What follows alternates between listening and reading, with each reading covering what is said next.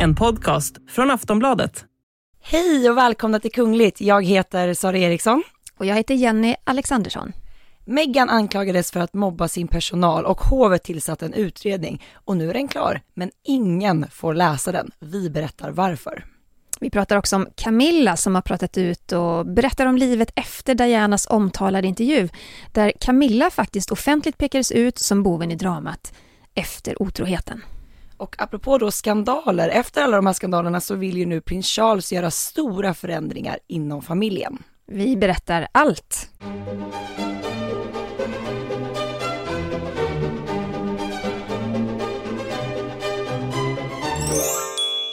Men Sara, eh, först måste vi bara säga, det är ju lite eh, härligt idag. Vi firar ju lite idag. Ja men det är en bubblande känsla tycker jag på många sätt. Det är liksom sommar, det är snart midsommar och sen har vi någonting som vi verkligen ska fira. Älskade kära lyssnare.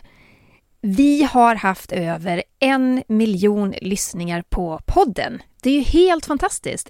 En miljon har klickat in och lyssnat på något avsnitt av vår podd. Vi är superglada för det. Men det är helt otroligt att ni är med oss varje vecka och vi är så tacksamma för det. Och när man då ser den här siffran så blir man så här verkligen wow moment. Ja. För att man, vi sitter ju här och pratar på varje vecka ut och in och sen bara en miljon mm. spelningar. Det är fantastiskt. Ja, tänk dig dem på en rad. Det kan man inte göra för då, då vågar man inte prata man inte längre. Prata. Nej. Nej. Men det är verkligen trumvirvel, champagnekork och firande ja. för det. Så himla härligt. Tack för att ni lyssnar. Tack. Vi ska kasta oss in i dagens första ämne och det handlar om prinsessan Estelle. För hon debuterade nämligen på sin allra första officiella galamiddag Mm, det var ju prinsessan Ingrid Alexandra som firade sin 18-årsdag med galamiddag på slottet förra veckan då. Eh, I Oslo. I Oslo. Eh, och det här blev ju, det var ju verkligen kul på många sätt. Prinsessan fyllde i år eh, tidigare i år, men man fick ju då flytta fram själva firandet nu till sommaren på grund av pandemin. Eh, men det är någonting speciellt nu tycker jag, särskilt med tanke på att vi inte har sett de här tillställningarna under så många år. Mm. Så det blir liksom lite extra bara för att man får se det här sammanhanget igen. Eh, och extra kul också när det är någon ja, men, ung person som börjar ta klivet in i den här världen och eh, eh, ja, men det blir så levande och härligt. Och man såg ju faktiskt också på valet av gäster att det var ju, hon hade bjudit den yngre generationen verkligen. Mm. Och Estelle var en av dem, men lillebror Oscar var ju också med. Och så Victoria Daniel förstås. Ja. Ja men det var verkligen, verkligen som så och prinsessan firades ju först då med en middag under fredagen när liksom officiella Norge hade bjudit in eh, för att fira henne eh, och sen under lördagen så var det ju eh, kungaparet av Norge som stod värdar för den här middagen på Kungliga slottet i Oslo. Och vilka var bjudna då? Vi kikar lite på, på gästlistan. Ja men tänker, det var ungefär 200 gäster. Eh, vi började räkna, det var fyra kungar, fyra drottningar, eh, 12 prinsar, 13 prinsessor. Eh, det var ju då fokus också på tronföljarna, alltså nästa generation. Och där såg vi ju Katarina Amalia från Nederländerna, eh, Elisabeth från Belgien, eh, lilla prins Charles från Luxemburg, han var ju bara två år. Han var, han var med. Han var med ändå. Eh, Estelle från Sverige och så såklart då huvudpersonen Ingrid Alexandra från Norge. Men det blev ju ändå en, en väldigt så stor grej kring att det här var prinsessan Estelles liksom galadebut. Vi har inte tidigare... I alla fall här i Sverige. Här i, ja men precis, i alla fall här i Sverige blev det en stor grej. Ja men det är klart att, att fokus blir lite på det, att så här, mm. det här är ändå, det är ett stort eh, tillfälle för henne. Hon var liksom uppklädd i en ljusblå långklänning. Eh, hon får ju ändå inte bära diadem i och med att hon inte är 18 år, men hon bar ju liksom som ett hårband kan man ju säga, eh, mm. med blomapplikationer och var verkligen så här uppklädd och eh, lilla Oskar var ju med och höll henne i handen och eh, jag tyckte det var väldigt, väldigt kul att se och som du sa Jenny, just att man fokuserade så mycket på den här yngre generationen. Mm. Och hon är ju bara tio Estelle. tio år och var med i de här sammanhangen. Ja. Det är ju stort. Jag tycker hon ibland känns äldre, men det är ju för att hon har ju något slags lugn omkring sig. Jag känner henne inte privat, jag känner henne bara i, i den offentliga delen av hennes liv, eh, det lilla som man har fått se av henne. Men jag tycker att hon har något så lugn över sig. Det är lite som kronprinsessan också när hon var liten, att det finns något um, seriöst och hon förstår. Hon förstår sin roll, sin framtida roll och den som är nu. Och så det var lite häftigt att se henne. Hon är ju fortfarande ett barn, mm. men så himla gullig tycker jag. Det var så fint tycker jag när de gjorde entré till, till slottet då för att eh, sätta sig vid borden. Så i och med att eh, kronprinsessan Victoria och prins Daniel, de gjorde entré tillsammans, så var det ju då Estelle och lillebror Oscar som hand i hand eh, gjorde entré. Och de båda två trots liksom sin unga ålder är så himla mm. duktiga på att bara anpassa sig till det här sammanhanget och alla kamerablixtar och tv-kameror. Det är ju väldigt speciellt. Ja, men där har ju föräldrarna gjort ett bra jobb tänker jag, i och med att de börjat ta med barnen så tidigt. Eh, jag menar, Estelle var ju bara två år när hon invigde den här sagostigen som hon hade fått i, i dopgåva till exempel. Så att, alltså börjar man redan då, så blir ju det här en naturlig del av deras tillvaro. Ja, så naturlig det nu kan bli liksom. Exakt, och också att man har gjort det liksom lite så här pö om pö under många år så att det inte heller har blivit det här lite för hårda trycket eller pressen utan ja. man har liksom valt sina stunder och där har barnen varit med och det verkar ju vara ett bra eh, framgångsrecept. Ja, den här kvällen var ju verkligen fylld av härliga ögonblick och huvudpersonen Ingrid Alexandra, hon verkligen strålade tycker jag.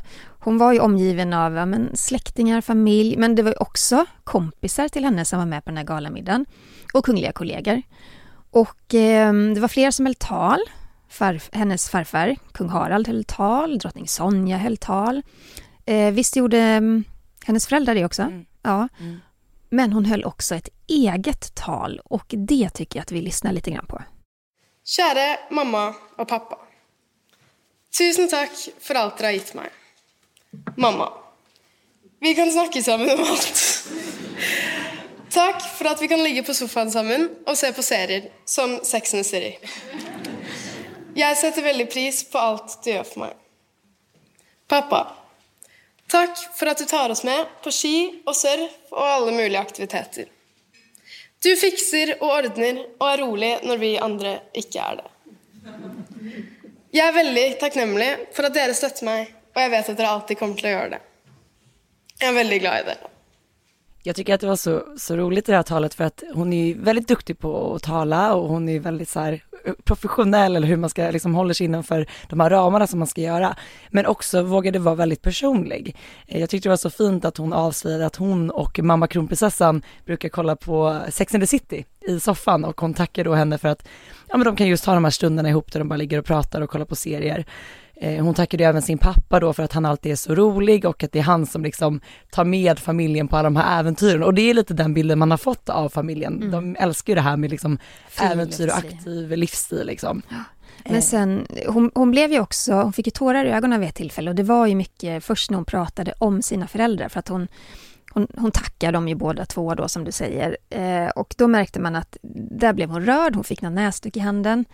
Men också när hon pratade om sina bröder eh, Sverre Magnus och Marius så blev hon väldigt rörd för att hon, man förstår att de har en väldigt fin och nära relation.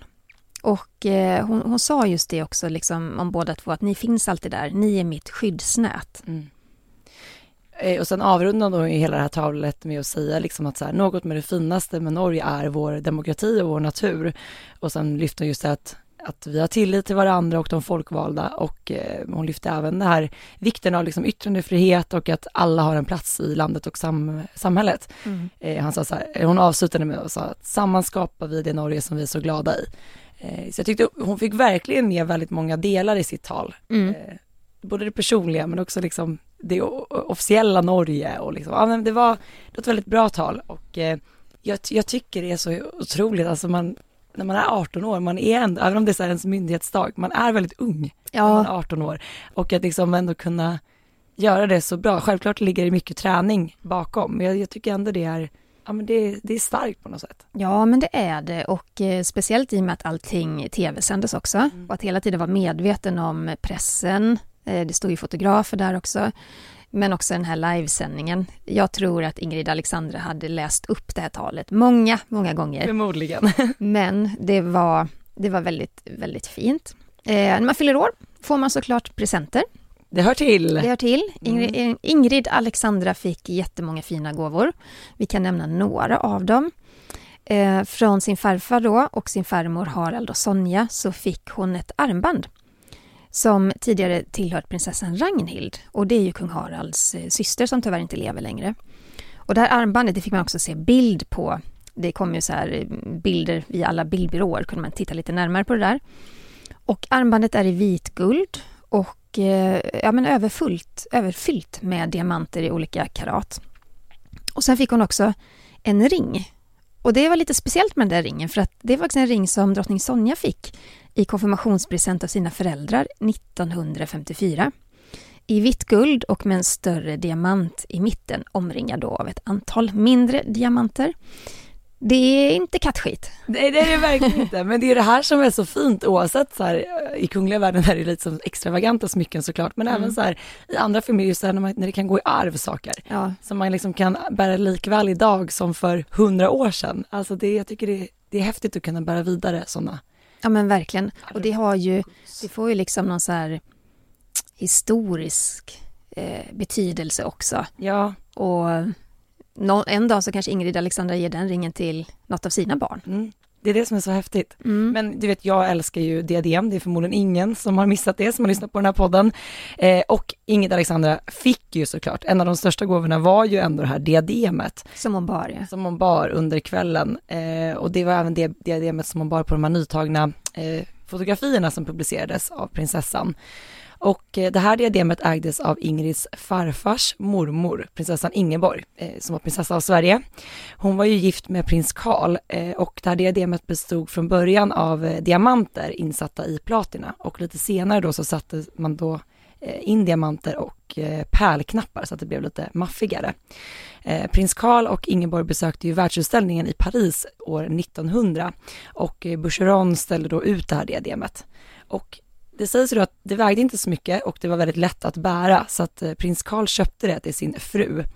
Och när prinsessan Ingeborg gick bort så ärvde prinsessan Ragnhild, eh, fru Lorentzen, diademet. Och eh, diademet är då en gåva från prinsessan Ragnhilds barn till prinsessan Ingrid Alexander nu på 18-årsdagen och som hon då bar samma kväll. Så det var fint att se. Jag tycker att diademet är jätte, jättevackert. Mm. Det, och det passar henne bra i och med att det är lite nättare också. Mm. Väldigt sen, flott. Sen togs det ju då bilder eh, och speciellt en bild eh, var det många som kommenterade och det var ju den här på de unga tronföljarna. Så prinsessan Katarina Amalia av Nederländerna, prinsessan Elisabeth av Belgien, prinsessan Estelle av Sverige, prinsessan Ingrid Alexandra av Norge då såklart och den här lille killen, prins Charles av Luxemburg, de fick ställa upp på en gruppbild. Och då har man kunnat se att den här lilla tvååringen då, han, ja, han satt där fint. Men det tog nog lite tid att få honom att göra det, för att det finns då en bildserie som visar när de här, när de här lite äldre tjejerna liksom försöker få honom att bara sitta still och så här, fixa till honom lite grann. Fokusera. Fokusera. Ja, nej, men det var mm. väldigt fint att se och den här bilden symboliserar ju verkligen framtiden. Det här är ju alltså, framtida tronföljare som ändå ska bli då kung och drottningar. Men det fattades ju några. Ja, det gjorde det. Eh, Spanska Leonor var ju inte med. Hon var inte på plats, inte heller prins Christian av Danmark. Nej, men där fick vi ju reda på att eh, han, eh, han går ju på internatskolan Herlufsholm i Nästved och eh, han hade ju då massa examensprov som gjorde att han kunde inte vara borta en dag, utan han, han satt och pluggade. Jag kan tänka mig att det var samma med Leonor, hon går ju på någon internatskola i Wales, mm. eller hur? Mm. Eh, och det är ju examenstider, så att eh, eh ja. Men man märkte att kommentarsfälten fylldes ändå av frågorna, så här, var, varför saknas det några? Ja. Eh, men det man slogs av på den här bilden på tronföljarna, det är ju verkligen eh, en girl power. Ja, men verkligen. Vilken, fram, alltså vilken eh, drottningframtid vi går till mötes. Mm. Häftigt. I hela Europa. Mm. Det är vissa länder då som har killar som väntar på tronen. Ja. Mm. Men Sara, du spanade också in en väldigt speciell modetrend på den här galamiddagen. Ja, men nu när det bjöds upp till galamiddag så klädde också kungligheterna upp i galaklänningar och gnistrande diadem. Och en väldigt tydlig trend för den här kvällen, det var ju återanvändning. Och det har vi pratat om väldigt mycket du och jag Jenny, just att mm. kronprinsessan Victoria av Sverige är ju en mästare på det och har liksom varit duktig på det i flera år tillbaka.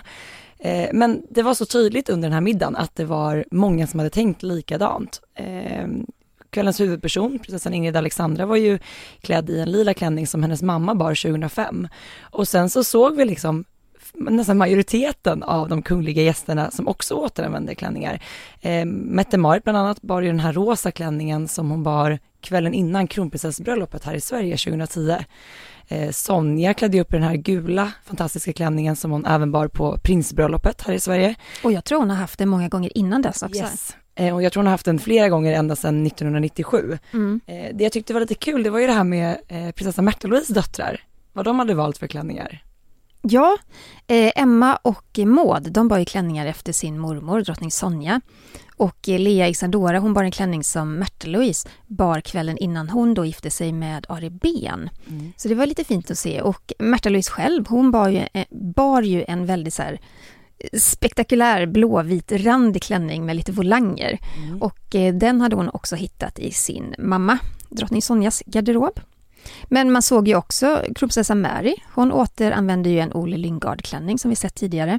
Och även drottning Maxima. Så det, hela den här kvällen var ju en hållbarhetskväll kan man ju säga. Och jag tror att det är lite specifikt för den här yngre generationen. De har ett helt annat tänk kring miljö och hållbarhet och att återanvända allt ifrån kläder till skor och ja, allt vad man kan tänka sig. Så jag tror att det det känns som vi går en ljusare framtid till mötes i och med att den här generationen har ett annat tänk kring det hela, vilket är jättebra. Jag tror det delar väldigt mycket så här vad, vad, man skrev och hur man lyfte det här modet i olika medier. Mm. Och det är just det här, man pratar ju mycket om att så här, kungligheter har ju såklart ett ansvar och att det här är också en viktig del i att tydliggöra så här att vi måste tänka på framtiden. Vi kan inte bara konsumera och köpa nytt utan liksom återbruka, återanvända. Mm. Men också att man gör det till så mycket mer än bara en tillfällig trend. Ja. Att det liksom här ska bli liksom en, en standard och att det är så här vi, vi ska tänka framöver. Och där, det är klart att när de här, de här kungligheterna väljer att göra så, så kan det ju inspirera väldigt många andra. Ja, men verkligen. Eh, bara för att jag blev nyfiken nu så tog jag fram den här menyn som eh, serverades på middagen. För jag tänker kanske finns det någonting även där man kan, eh, man kan se. Eh, det var ju sparris till förrätt. Eh, alltså nu, norska då. Ja. Eh, Ska mina, jag och mina Det är norska någon- gener försöka hjälpa till? Pommes Sonja, det är någon slags potatis. Minigulrötter, ja det är små minimorötter. Och kongeöstersopp, det är no- kan det vara en svamp? Låter så ja. Och sen är det petit pois puré, det är någon slags något mos. och smörsås. Men är det här, det låter som en vegetarisk meny. Ja det är det ju. Ja, helt klart. Ja. För då kommer ju hållbarhetstanken in även där. Mm. Och det ser vi ju allt oftare på kungliga middagar faktiskt. Att Ja. man, att man eh, går mer den linjen. Mm. Eh, spännande. Spännande. Ja. Men okej, tillbaka till klänningar. Det är ändå intressant. I all sin ytlighet så, så är det intressant. Mm. Eh, För man ska inte avfärda det, för att det är också statements som de här unga tjejerna gör när de väljer sina klänningar. Att tala genom mode. De talar genom mode. Mm. På eh, din favoritklänning då, Sara? Men min favorit var ändå, dock inte en återanvändning, eh, kronprinsessan Victoria. Hon bar ju den här Frida Jonsvensk-klänningen, eh, ganska mycket så tyll, eh, blomapplikationer, eh, väldigt, väldigt vacker. Det blir nästan lite som ett konstverk hela den Och klänningen. den var vit, Precis. men blommorna...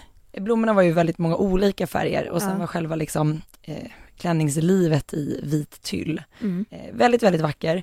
Eh, vi har ju sett kronprinsessan bära klänningar ifrån den designen tidigare. Eh, bland annat på de här bilderna som togs i samband med eh, kronprinsessparets tioåriga bröllopsdag. Tror jag. Mm.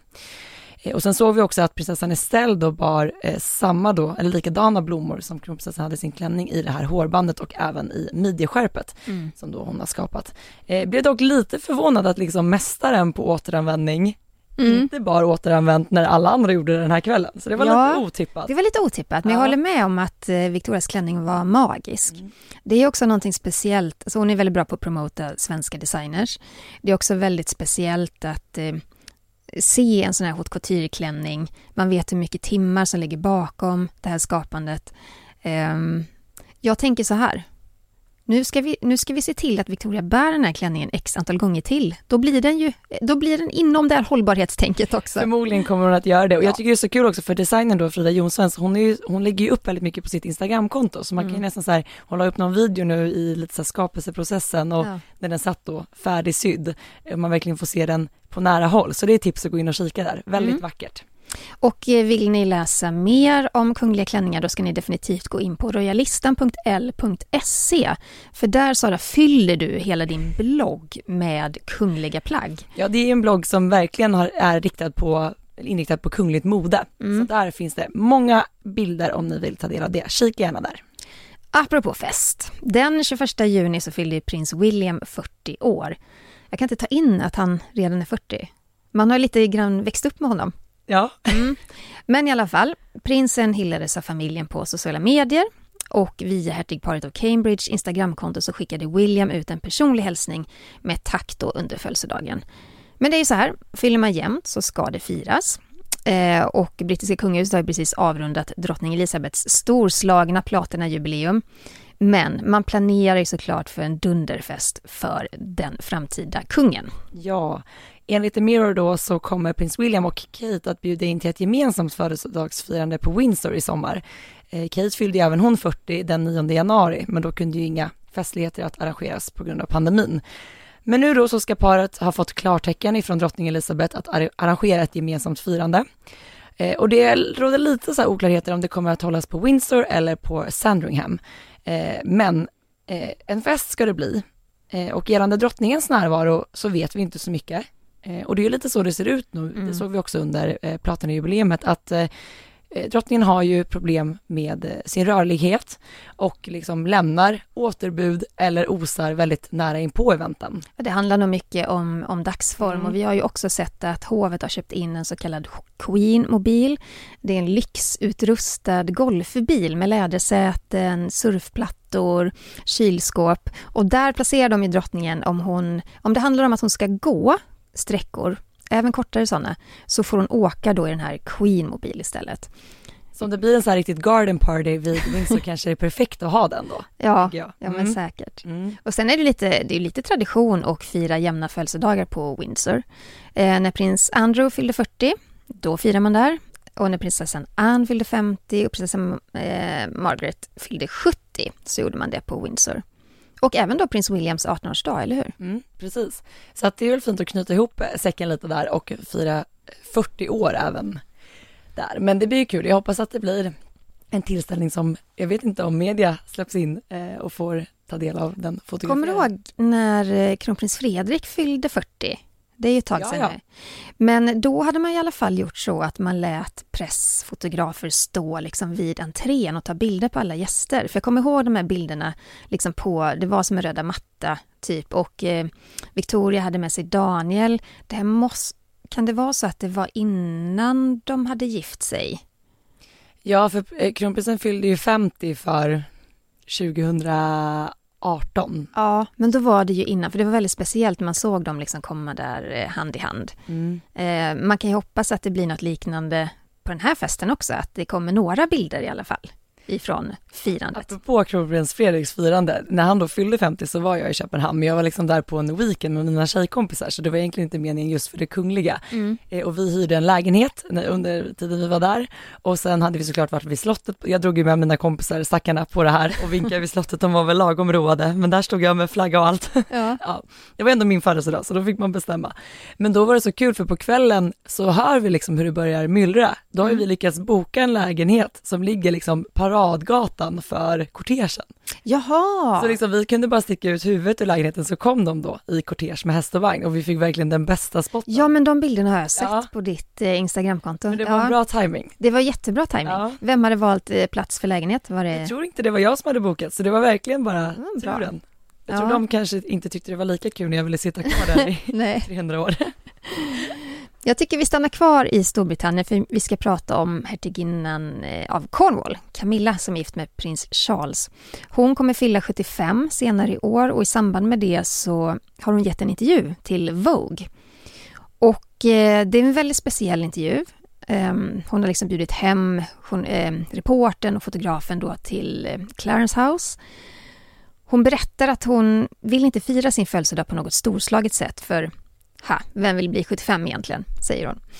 Men eh, hon avslöjar en del detaljer ändå, att hon spelar Wordle. Vet du vad det är för någonting? Nej. Alltså... Men det måste, det, hon säger att hon gör det på sin iPad, så att det är en så här, ordspel av något slag, gissar jag i alla fall. Det låter ju så. Ja, och så jämför hon då poäng med sitt ena barnbarn varje morgon, så det känns som att hon är väldigt engagerad i det där. Mm, mm. Och så berättar hon även att det inte är varje dag som hon och prins Charles hinner umgås. De har ju båda fullspäckade scheman. Eh, men de försöker sitta ner och i alla fall ta en kopp te och en kaka på kvällen och uppdatera varandra på hur dagen har varit. Jag tycker det låter lite mysigt. Det låter lite så här pensionärs... Eh, de lever ju långt ifrån ett pensionärsliv, så det är inte det. Men just där att sitta ner och ta en kopp te och en kaka. Jag undrar så mycket om det, du vet nu när vi var i London du och jag så köpte vi sådana här kakburkar på Ja. Buckingham Palace Gift Shop. Eh, är det liksom sådana kakor? Ja, det är så, alltså britterna är ju sjukt duktiga på att göra kakor. Mm. Eh, Jag köpte också så här, så här jättetjusigt rör med eh, ornament och starka färger på. De kakorna försvann på ett halvt dygn kan ni jag säga. upp dem? Ja men gud ja. Och vet när jag bjöd min lille son på dem också var det så här njom, njom, njom, njom, njom. Slut fort. De tog slut fort, men sjukt goda. Så, men jag menar det är också, ja det är härligt om man kan ta en kopp te och en kaka. Låter väldigt trevligt, Jag skulle ta tio kakor. eller hur? Man skulle aldrig kunna hålla sig till en. Mm. Men åter till den här in- intervjun då. Eh, det som är mest intressant i den här, det är ju faktiskt att hon pratar om eh, prinsessan Diana. Eh, hon pratar ju då om den här intervjun som Diana gav med BBC, där hon då sa att de var tre i äktenskapet Mm. och berättade allt om otroheten. Då mötte ju Camilla enormt mycket hat. Det förstår man ju, den slog ju ner som en bomb. I hela, alltså, inte bara i Storbritannien utan hela världen skrev ju om detta i evigheter efteråt. Och man pratar fortfarande om den för Ja. att den var liksom så pass, liksom, vad ska man säga, kraftfull Ja. och den gav, Dianas ord gav ju så mycket, alltså så här, det, det gav en annan tillåtelse till att också börja skriva om hela paret, hela äktenskapet och Camilla på ett nytt sätt. Eh, så att det, det skedde liksom något skifte där, Mm. eh, när Diana själv satte ord på det här. Och Camilla hon säger då i den här intervjun att jag var kritiserad under så lång tid att jag var tvungen att hitta ett sätt att leva med det. Ingen tycker om att bli granskad hela tiden och kritiserad. Men jag tror att i, i slutändan så höjde jag mig över det och jag fortsatte att leva. Du måste fortsätta leva ditt liv. Slutcitat. Och så är det ju verkligen att eh, det går ju inte att värja sig mot den här flodvågen av kritik som, som Camilla mött år ut och år in. Till slut blir det ju en del av ens tillvaro, så är det ju. Men jag tycker ändå det är så fint att, att hon ändå öppnar upp den här dörren och pratar om det. Mm. det hade hon, ja, hon hade inte kunnat göra det för 10-15 år sedan. För man pratade inte riktigt på det viset då. Men alltså det är dels skett ett, ett liksom skifte i hur man pratar om saker och ting och framförallt pratar om jobbiga perioder i ens liv. Där har vi verkligen gått framåt i att Mm. man kan vara mer öppen.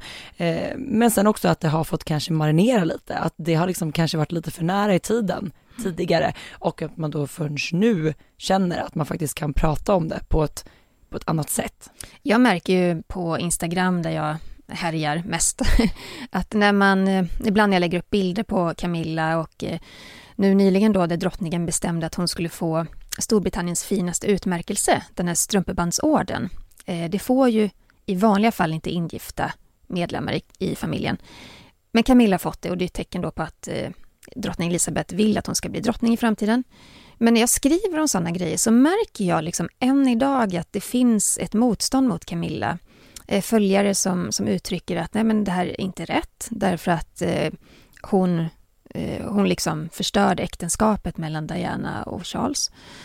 Så det finns också känslor mot henne som, ja, hon kommer nog aldrig bli av med det. Utan resten av sitt liv så kommer hon nog liksom veta att det finns människor som tycker att hon gjorde fel. Kan ju tycka att Charles gjorde lika mycket Det är fel. som vanligt att det är liksom kvinnans fel. Ja. liksom, det, är, det är sällan de skriver på ett annat sätt, men Mm. det är väldigt uppdelat. Eh, och det är verkligen så här två läger i det som Mm. fortfarande lever kvar och med ganska så starka åsikter. Det, det tycker jag också man märker av eh, väldigt tydligt. Men det jag tänkte på, eller slogs av, i och med det du sa Jenny, liksom att drottningen har det som fått den här strumpad-orden eh, då i samband med 6 februari när hon verkligen hade suttit då, det var 70 år sedan hon kröntes, så gick ju också drottningen ut med ett meddelande där hon verkligen beskrev att hon ville se Camilla som Queen Consort i Mm. framtiden. Eh, blev också ganska så här vevigt då på nätet just för de här åsikterna. Men Men där kan man också lägga till att eh, Kensington, Pal- nej Clarence House hade väl gått ut i samband med bröllopet när prins Charles och Camilla gifte sig.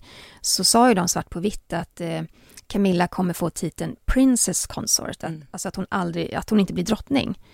Men i det här brevet då så säger ju drottning Elizabeth att hon vill att Camilla får titeln Queen Consort. Mm. Och det är ju då, det betyder att man är gift med en regerande kung och man kommer i praktiken då bli kallad för drottning. Precis. Ja. Men jag undrar också om det här skiftet då lite som har skett, liksom att, att man från kungahusets sida har tydliggjort sina viljor och åsikter, om det i sig kanske också, jag har ingen aning, men gör att Camilla kanske vågar prata som hon gör i den här intervjun. Mm. Att man vågar vara lite mer öppen, att det kanske ändå har skett något litet skifte i acceptans eller, eller Ja, men så. jag tror att om man får det tunga stödet från drottning Elisabeth så har man ju plötsligt en helt annan plattform för att agera på olika sätt. Den tryggheten måste ju vara jätteskön för henne. Mm. Men hon är ju, alltså både hon och Charles är ju över 70. Jag tror, vad är Charles? 72, 73? Ja, men någonting. 73. Ja. Och det, det är klart att den dag som hon då möjligtvis blir drottning så är hon ju, så är ju hon till åren liksom. Mm.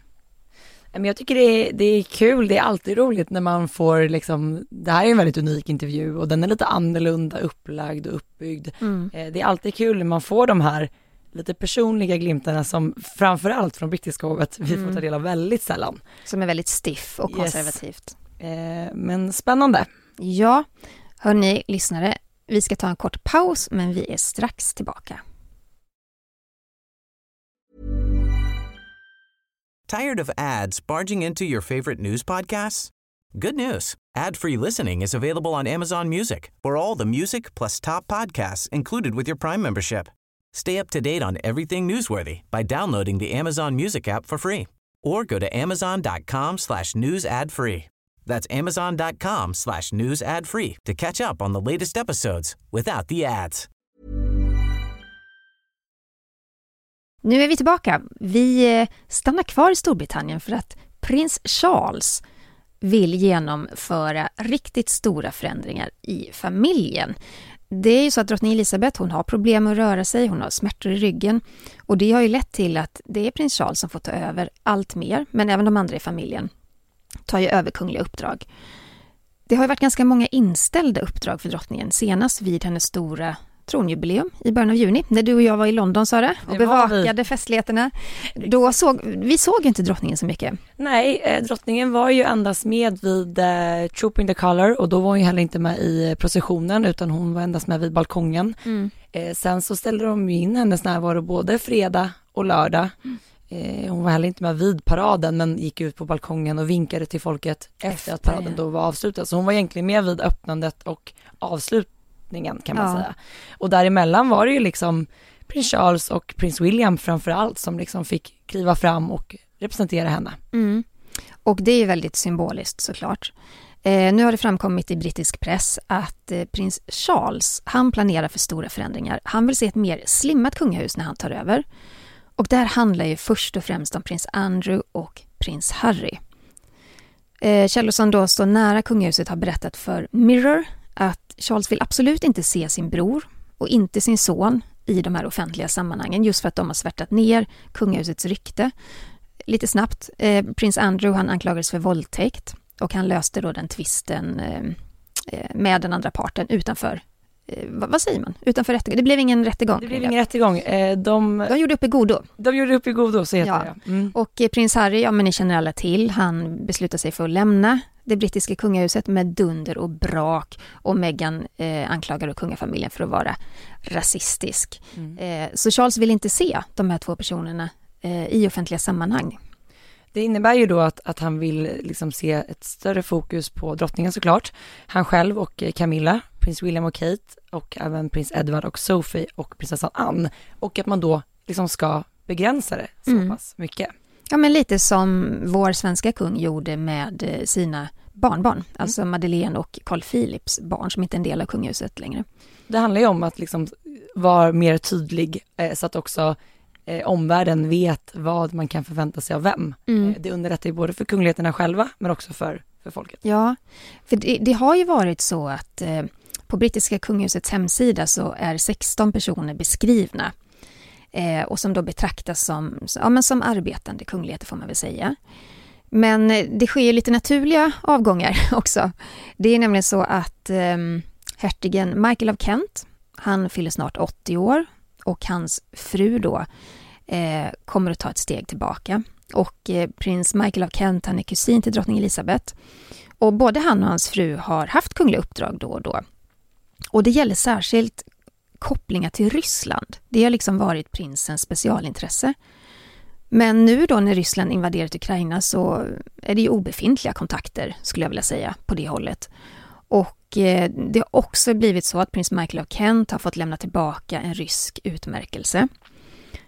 Och han har ju skapat en hel del rubriker både förr och nu eftersom han då anses vara en god vän till president Putin. Mm. Och det vill man kanske inte vara i dagsläget. Absolut inte.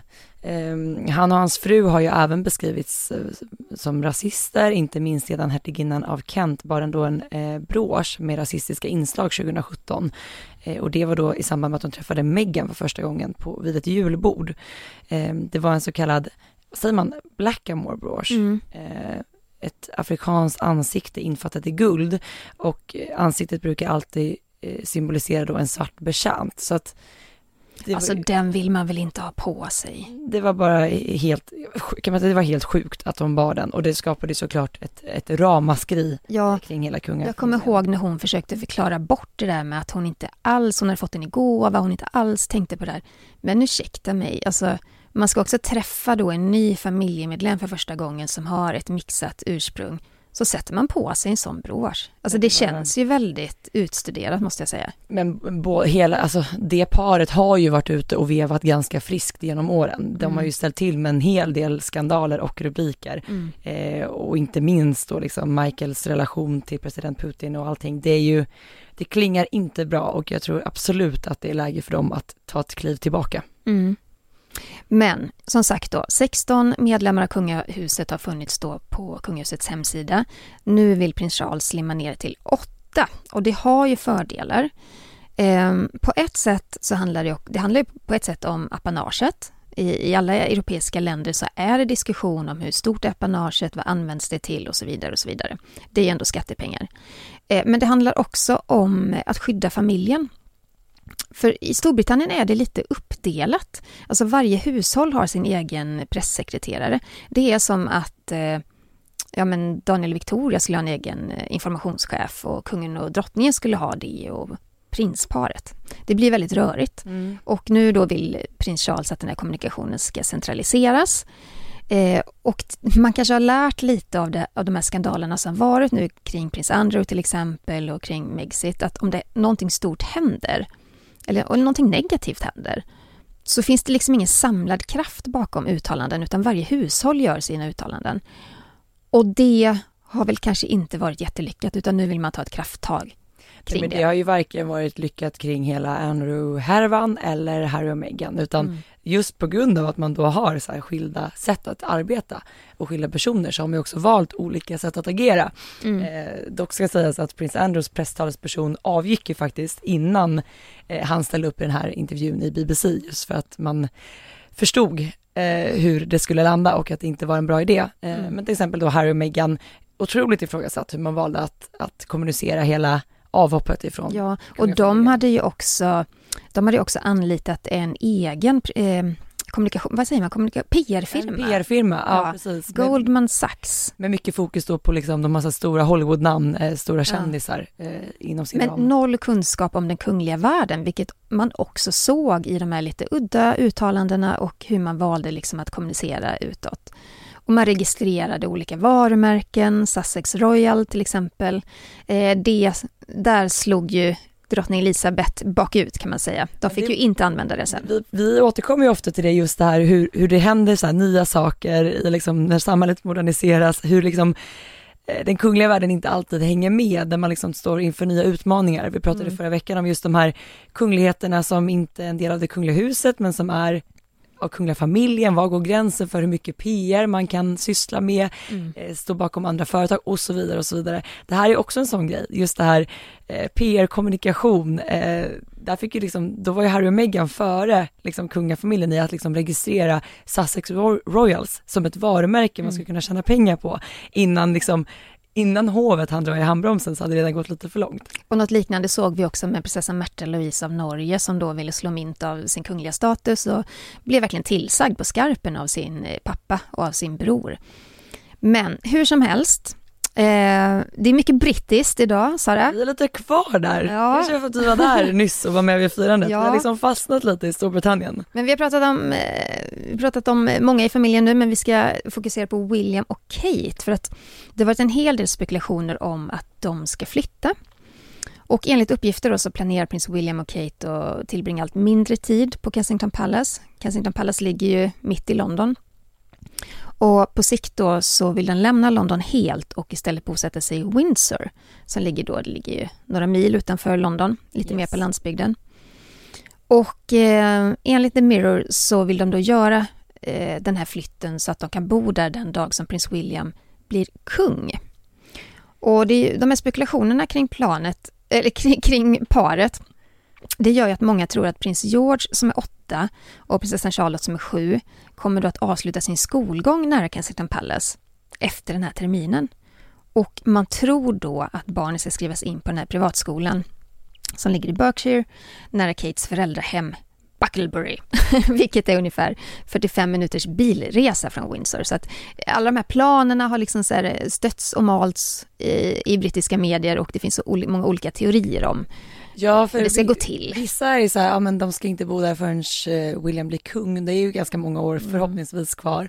Eh, medan då vissa menar att man redan nu ska påbörja den här processen för att liksom då barnen ska slussas in i nya skolor och ditten och datten.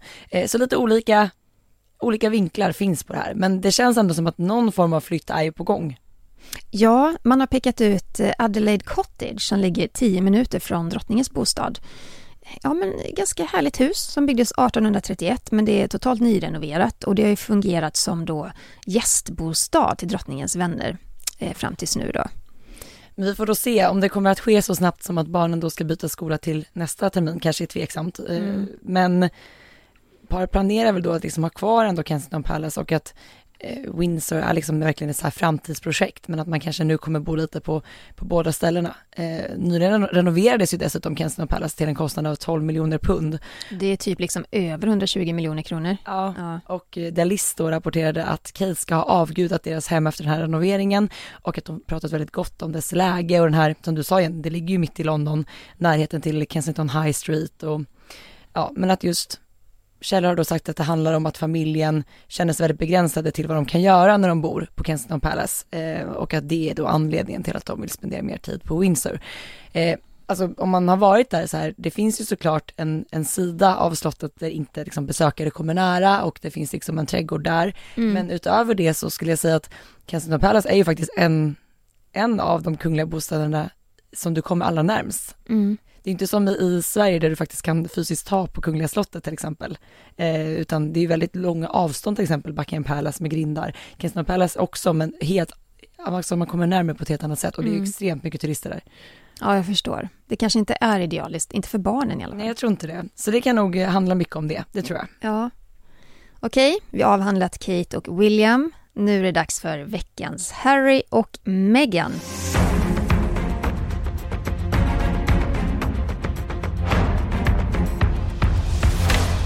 Det är nämligen så här, någon vecka före den här omtalade intervjun med Oprah Winfrey så fylldes ju världspressen, världspressen av rubriker om att Meghan är en mobbare. Och flera källor inifrån hovet berättade hur Meghan har mobbat och fryst ut flera av sina närmaste medarbetare. Det sägs då att hon har haft ett hiskligt humör om saker inte gjordes så som hon ville ha det. Och två av hennes personliga assistenter sa upp sig på grund av hur eh, Meghan be- betedde sig helt enkelt.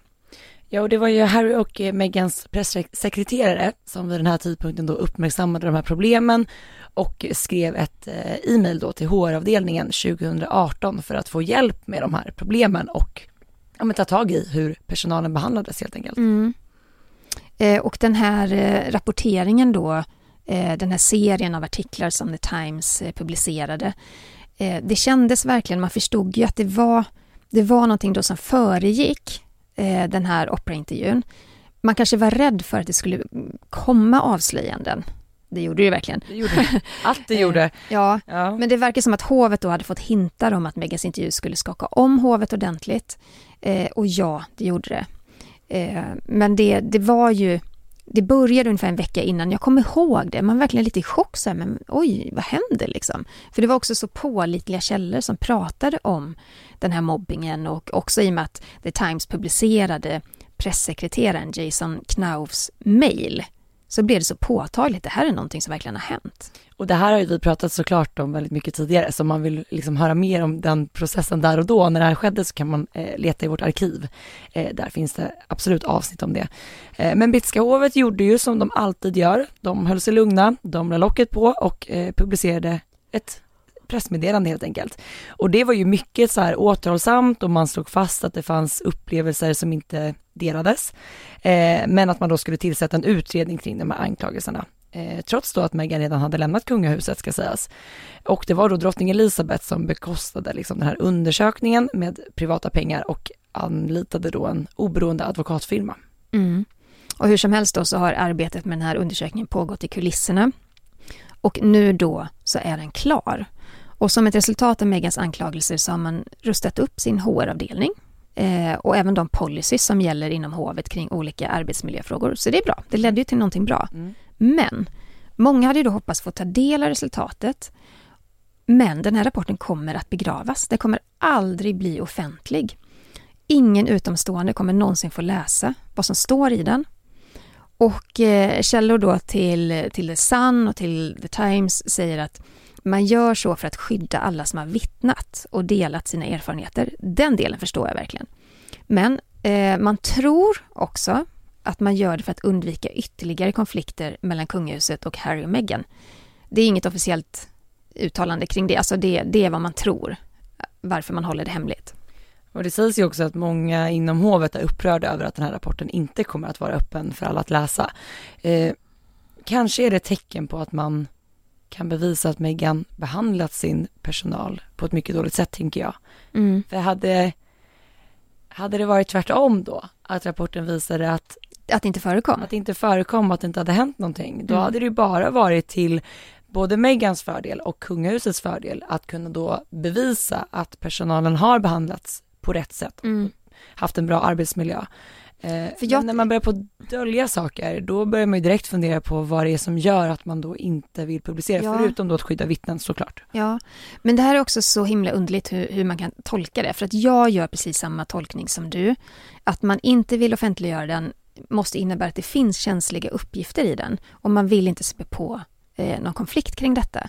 Men sen när man är inne på sociala medier, alltså Twitter är fullt av kommentarer kring det här, där är det många som tror att nej, man håller den, hovet håller den hemlig därför att den inte visar, den ger inga bevis på att Meghan har mobbat. Och då vill man inte, ja men förstår du, det är mm. hela tiden de här två grupperna, för och emot, för och emot, för och emot. Och just när det gäller Harry och Meghan så är det så otroligt polariserat.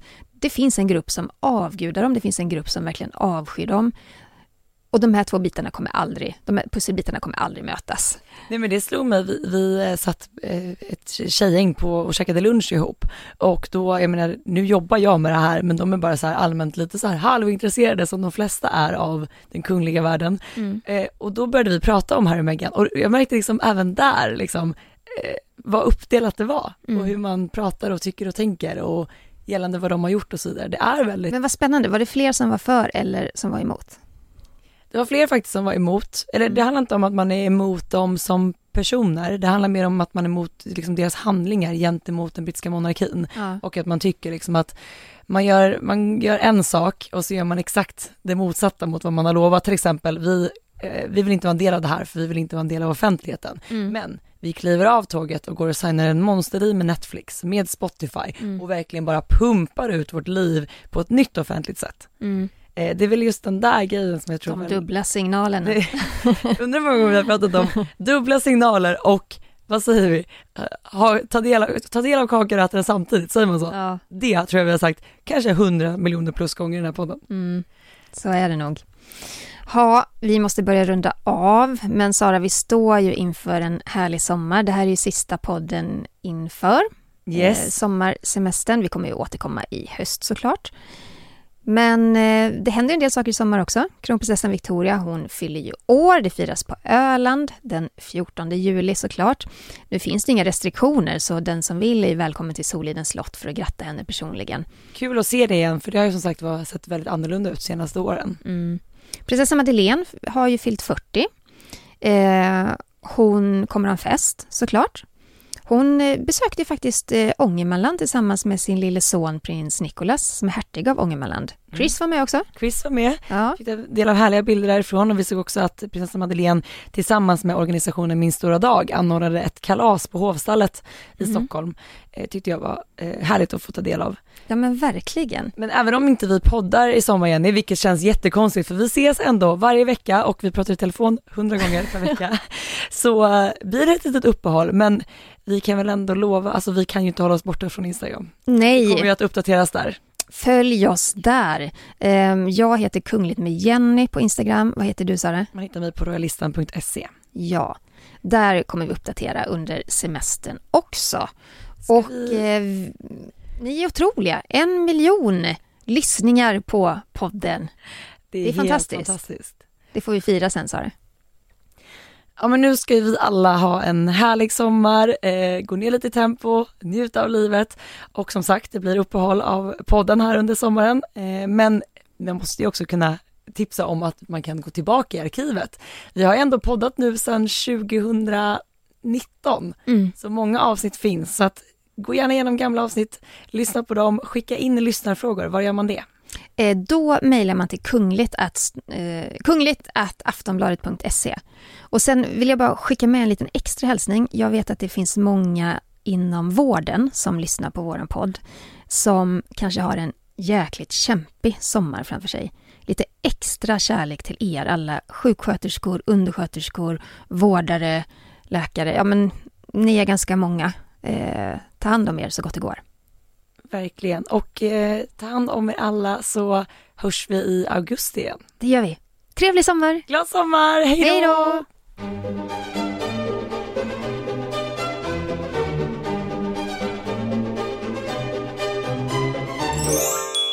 Du har lyssnat på en podcast från Aftonbladet. Ansvarig utgivare är Lena K Samuelsson.